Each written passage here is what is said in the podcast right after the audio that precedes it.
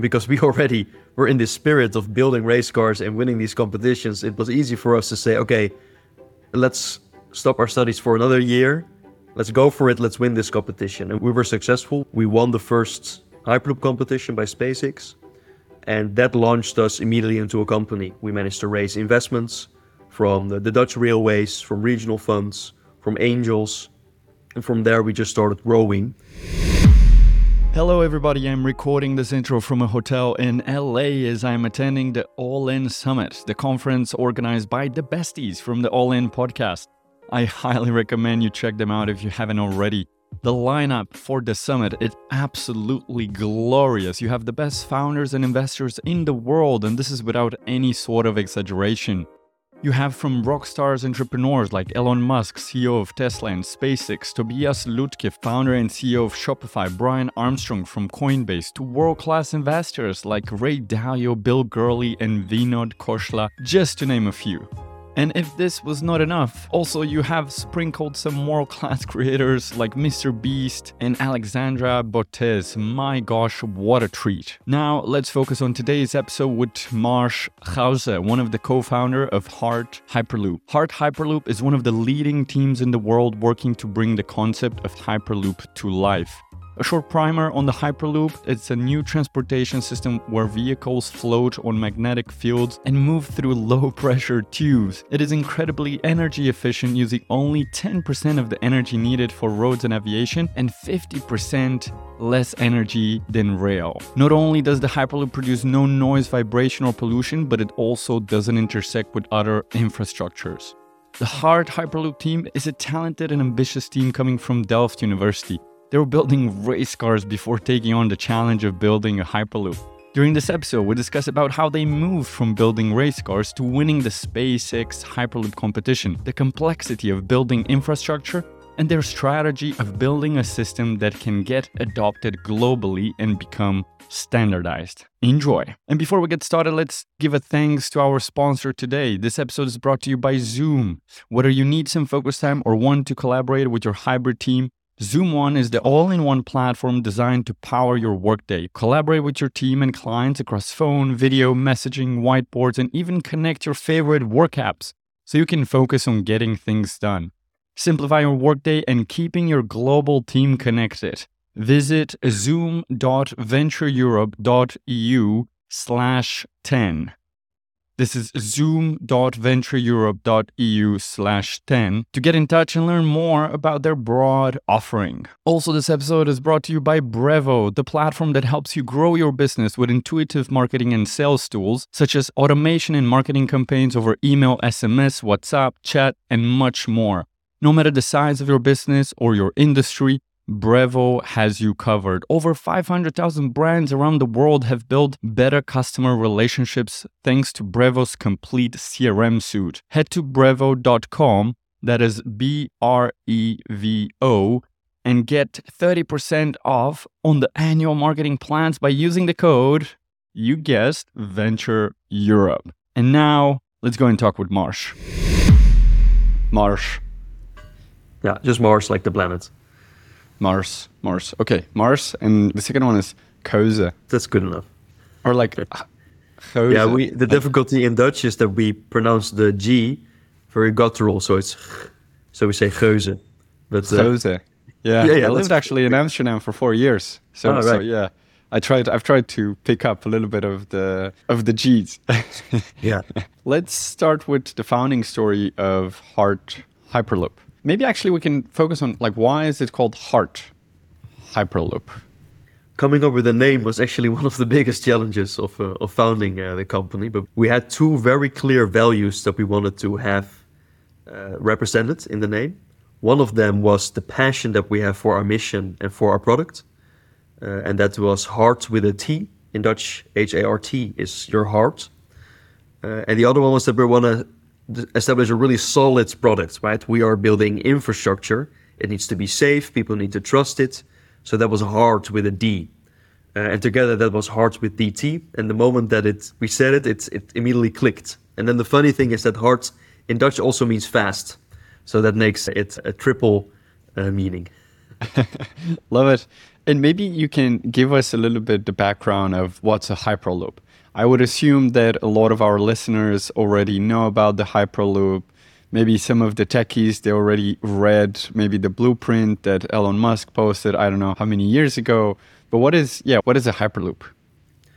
Hyperloop is a new mode of transportation where vehicles travel through a network of low pressure tubes. Uh, and these vehicles are magnetically guided, so they never touch the track. So, because you have a low pressure, there's almost no aerodynamic resistance. So, you use almost no energy, 10 times less energy than aviation or road transport. And because you don't touch the track, because you levitate magnetically, you also don't have any wear and tear. You generate no noise, no vibrations.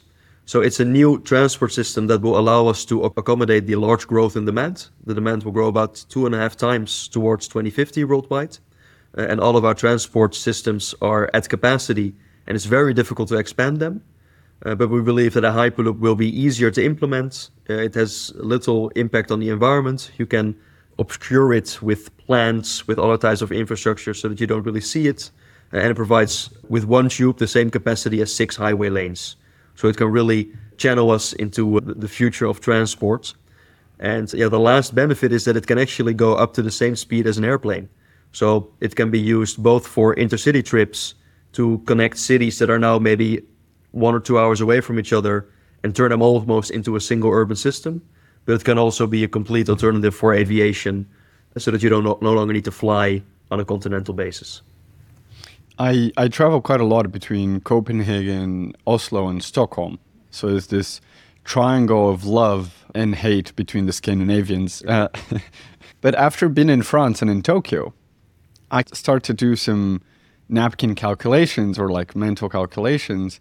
This is a like a trip that takes me six six hours, 6 mm-hmm. to seven hours by train or by bus.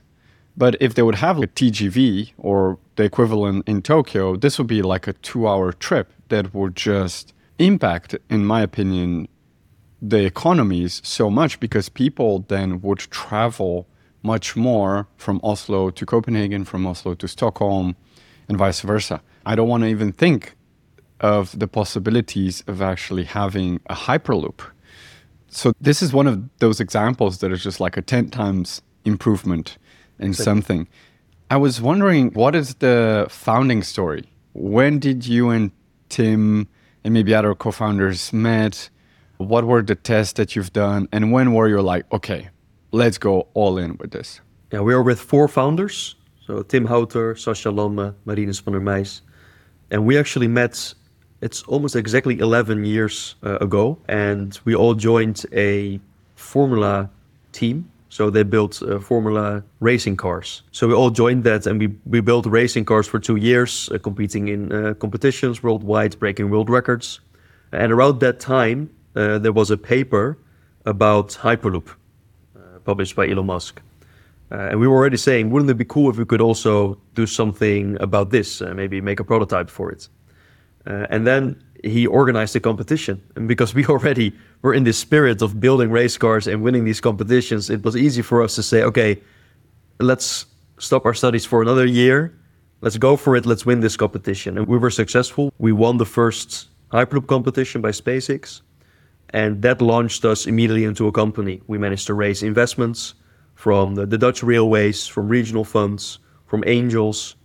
And from there, we just started growing and personally, I was always already interested in improving our transport and mobility. I always felt it was a little bit silly that everybody was sitting in their own car, taking so much space, both in the parking lots, on the park, in the streets, on the roads, very inefficient. And the dream has always been to make some kind of a system that doesn't really impact the environment. So when this came out, it was the if we can if this is the way that we can get started, we win this competition and launch it from that, it was the perfect way to to start the company. And how did you assess the risk of starting a startup? Or you were just like in your studies, you didn't think that much about risk. Did you have some money aside? Should you continue studies? Did you have to talk with your co-founders, with your parents? How like how did you guys assess the risk? We were not afraid to take calculated risks. Uh, in this case, during your studies, you can still borrow some money, right, from the government to at least cover your living expenses.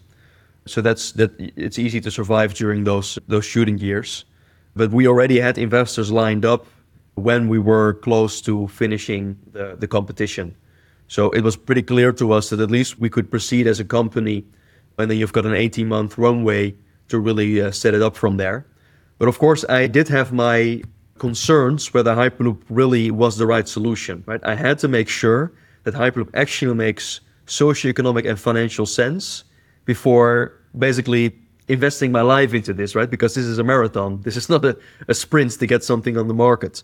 So we spent quite a bit of time also in the early months to really assess what is the issues that our current transport system have and also what their upgraded versions have, the digitized and the electrified versions, and how Hyperloop can solve those issues, but also that the ridership that you would get can repay the infrastructure because if it doesn't make financial sense and there's no roads to get it from where we are to where we need to go, it will also not happen. Uh, so we, we just did our own due diligence, say, to make sure that it's the system is correct, and then we just went for it. What did you find that would be the biggest challenge? You would be okay. This kind of makes sense. This is going to solve most of the problems that previous transportation and their upgrade have, but this technological issues are going to be our biggest challenges. Yeah, I, I, would say it's not even the technological issues. I would say that the biggest issue is that you simply need to build a new infrastructure, and it's it seems easier to just electrify airplanes, electrify cars, right? So that's the first step that the governments take. Let's electrify everything.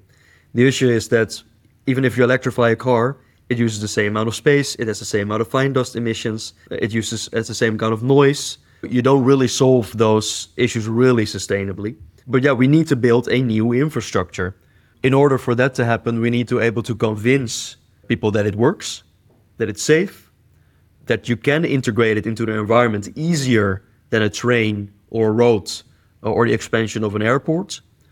And that takes a lot of yeah, demonstration and it takes a lot of also external parties to take a qualified look at it, basically as a third party, uh, check those uh, numbers and verify that. But because the big vision is so big, uh, it's also quite costly to demonstrate those steps in between. Right, you need quite a lot of investments to demonstrate a first step.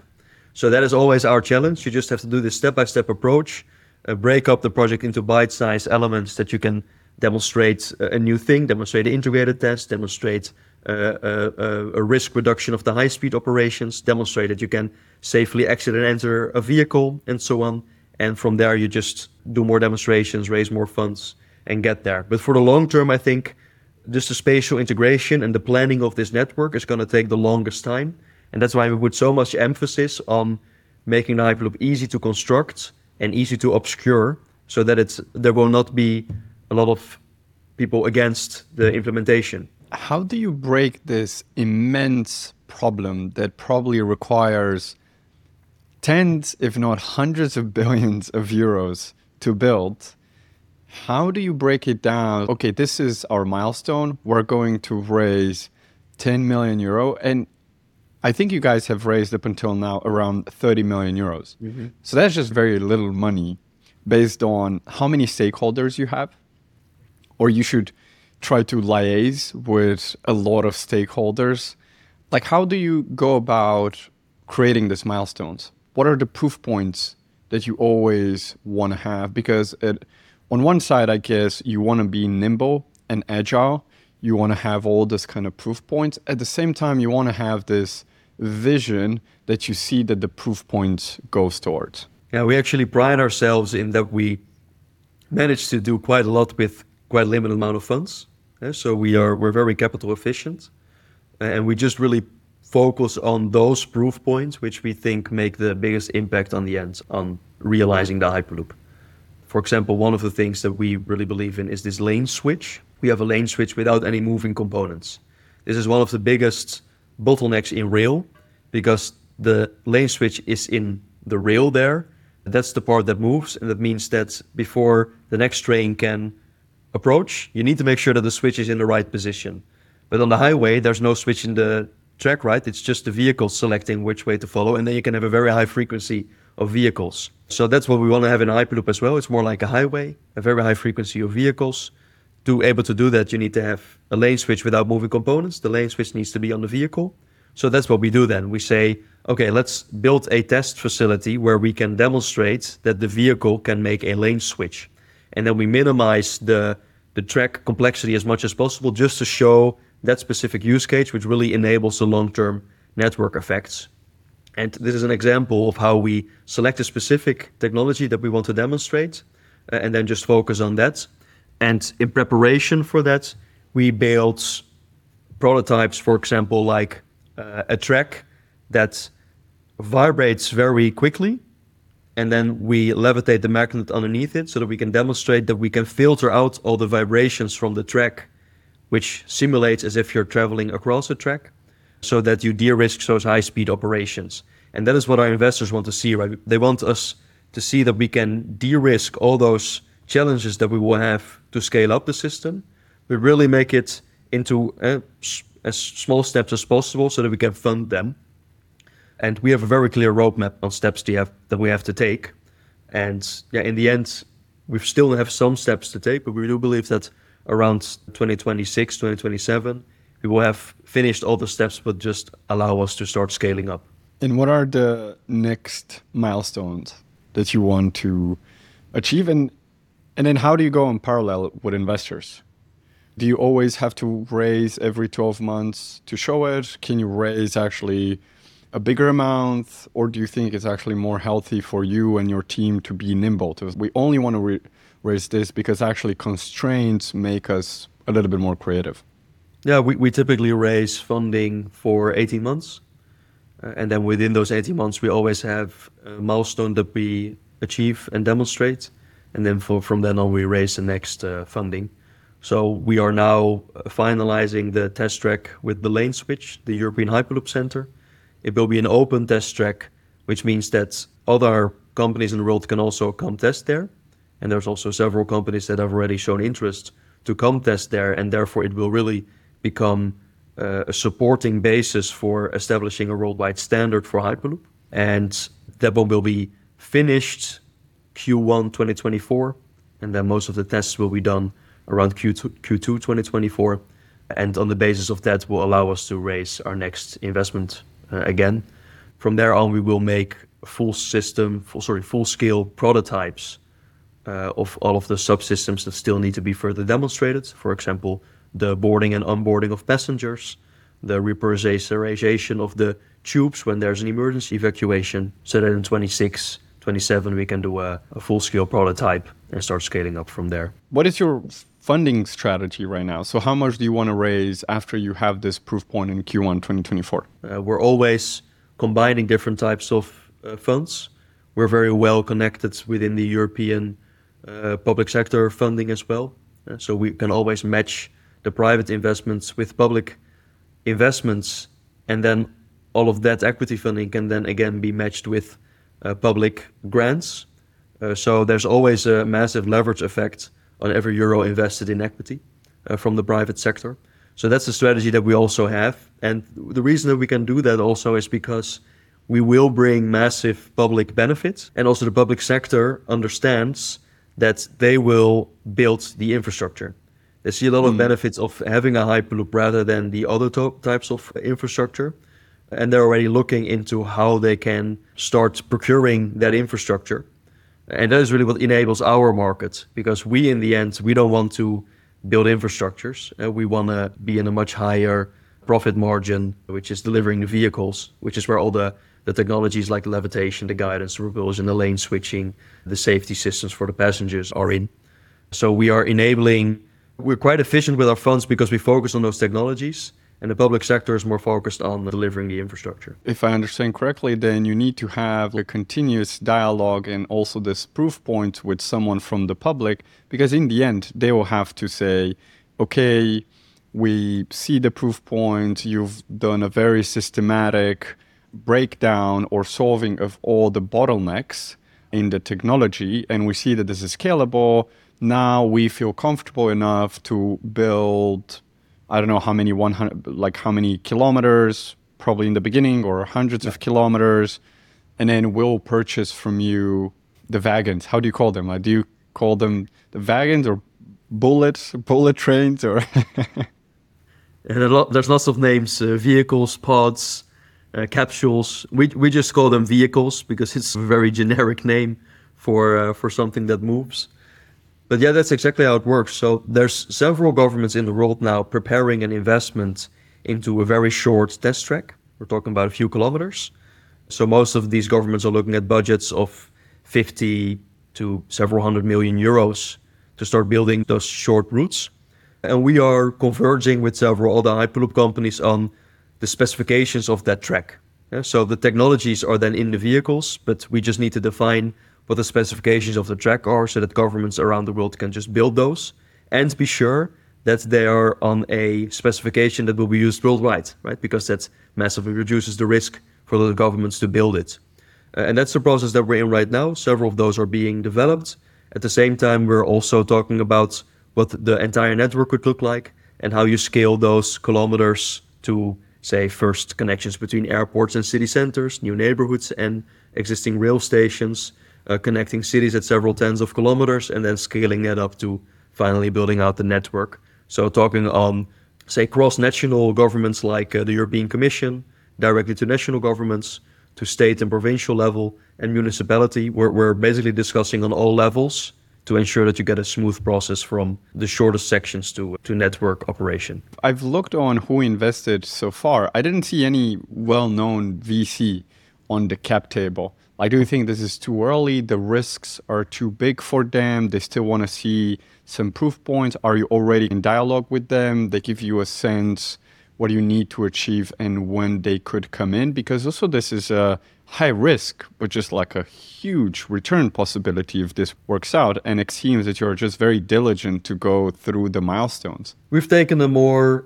a sort of step-by-step approach in the first years of development and we managed to fund that through the means that we had with the investments of the Dutch railways, angels, some of the public private funds, energy, uh, which also has private funding but also uh, funding from the European uh, Commission. We've now closed an investment from the European Commission themselves.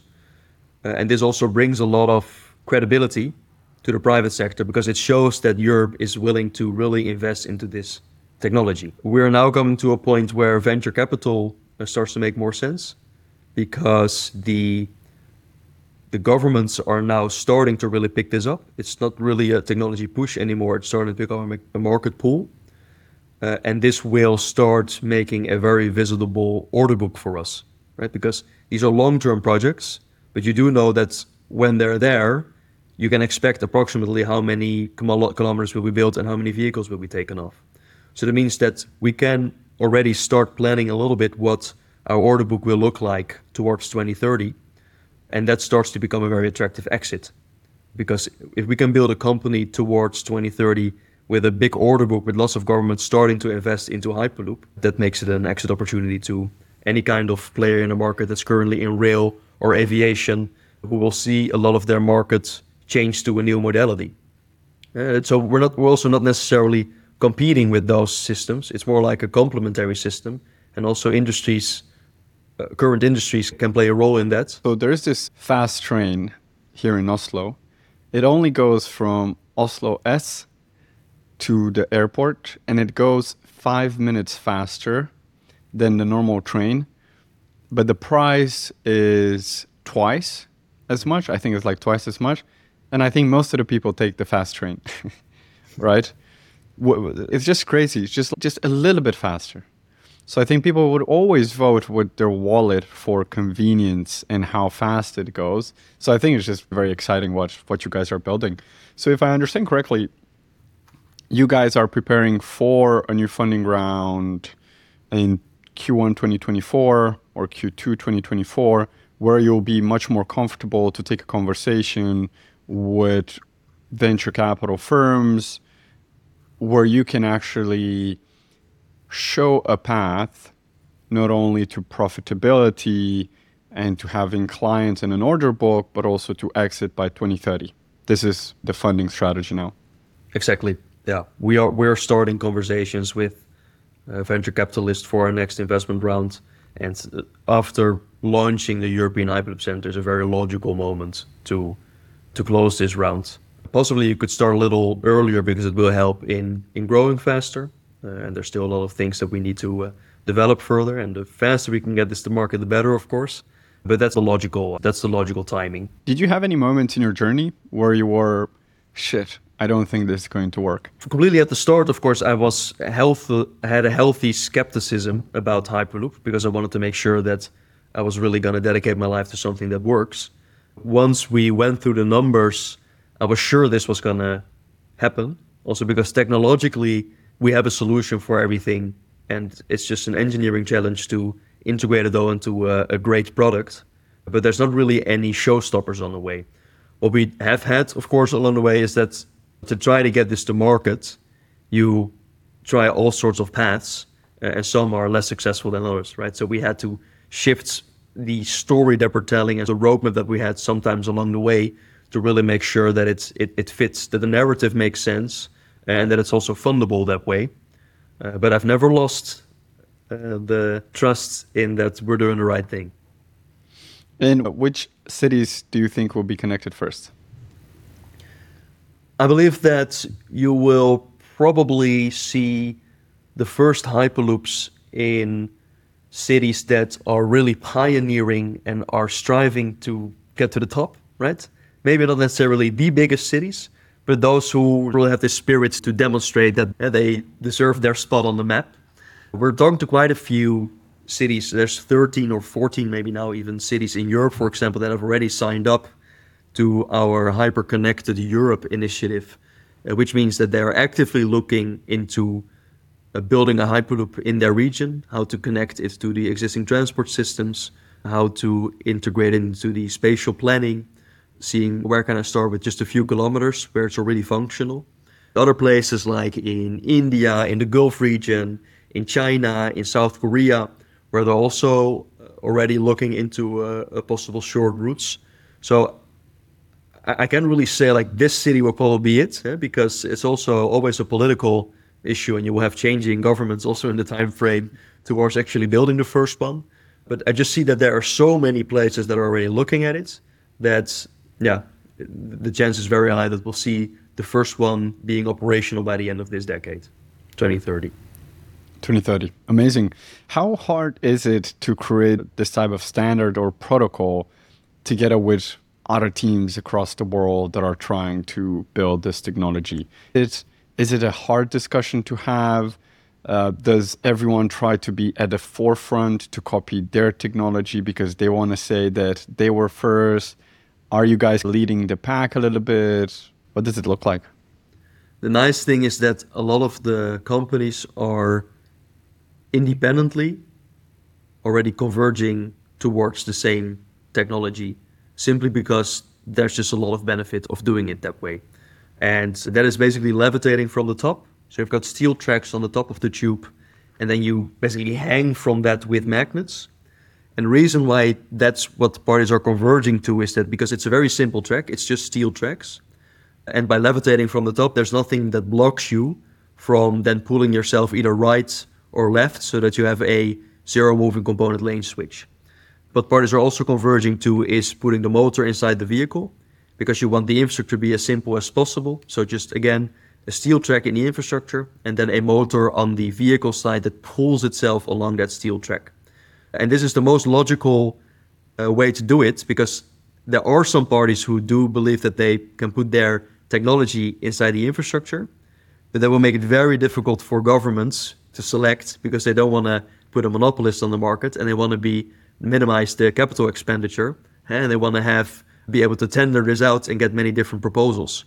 Mm. Uh, so that's why you see multiple companies already converging to this specification, and therefore I think it's very likely that's the one that's gonna uh, make it because I don't see any government selecting a different specification now. Do you remember? Did you guys have a moment in time where you decided to make it let's call it like for the lack of a better word open source you just knew that interoperability is just key And if you build, regardless what type of technology, if it's going to be monopolistic, then governments will be a little bit skeptical. But y- you could argue that you can take all the market if the government selects you.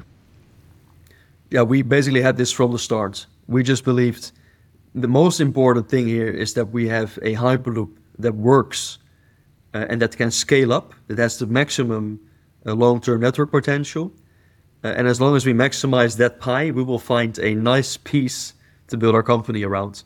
Uh, so we've been very open from the start. We we reached out in 2018 also all the other Hyperloop companies to say, hey, let's standardize towards a single uh, system.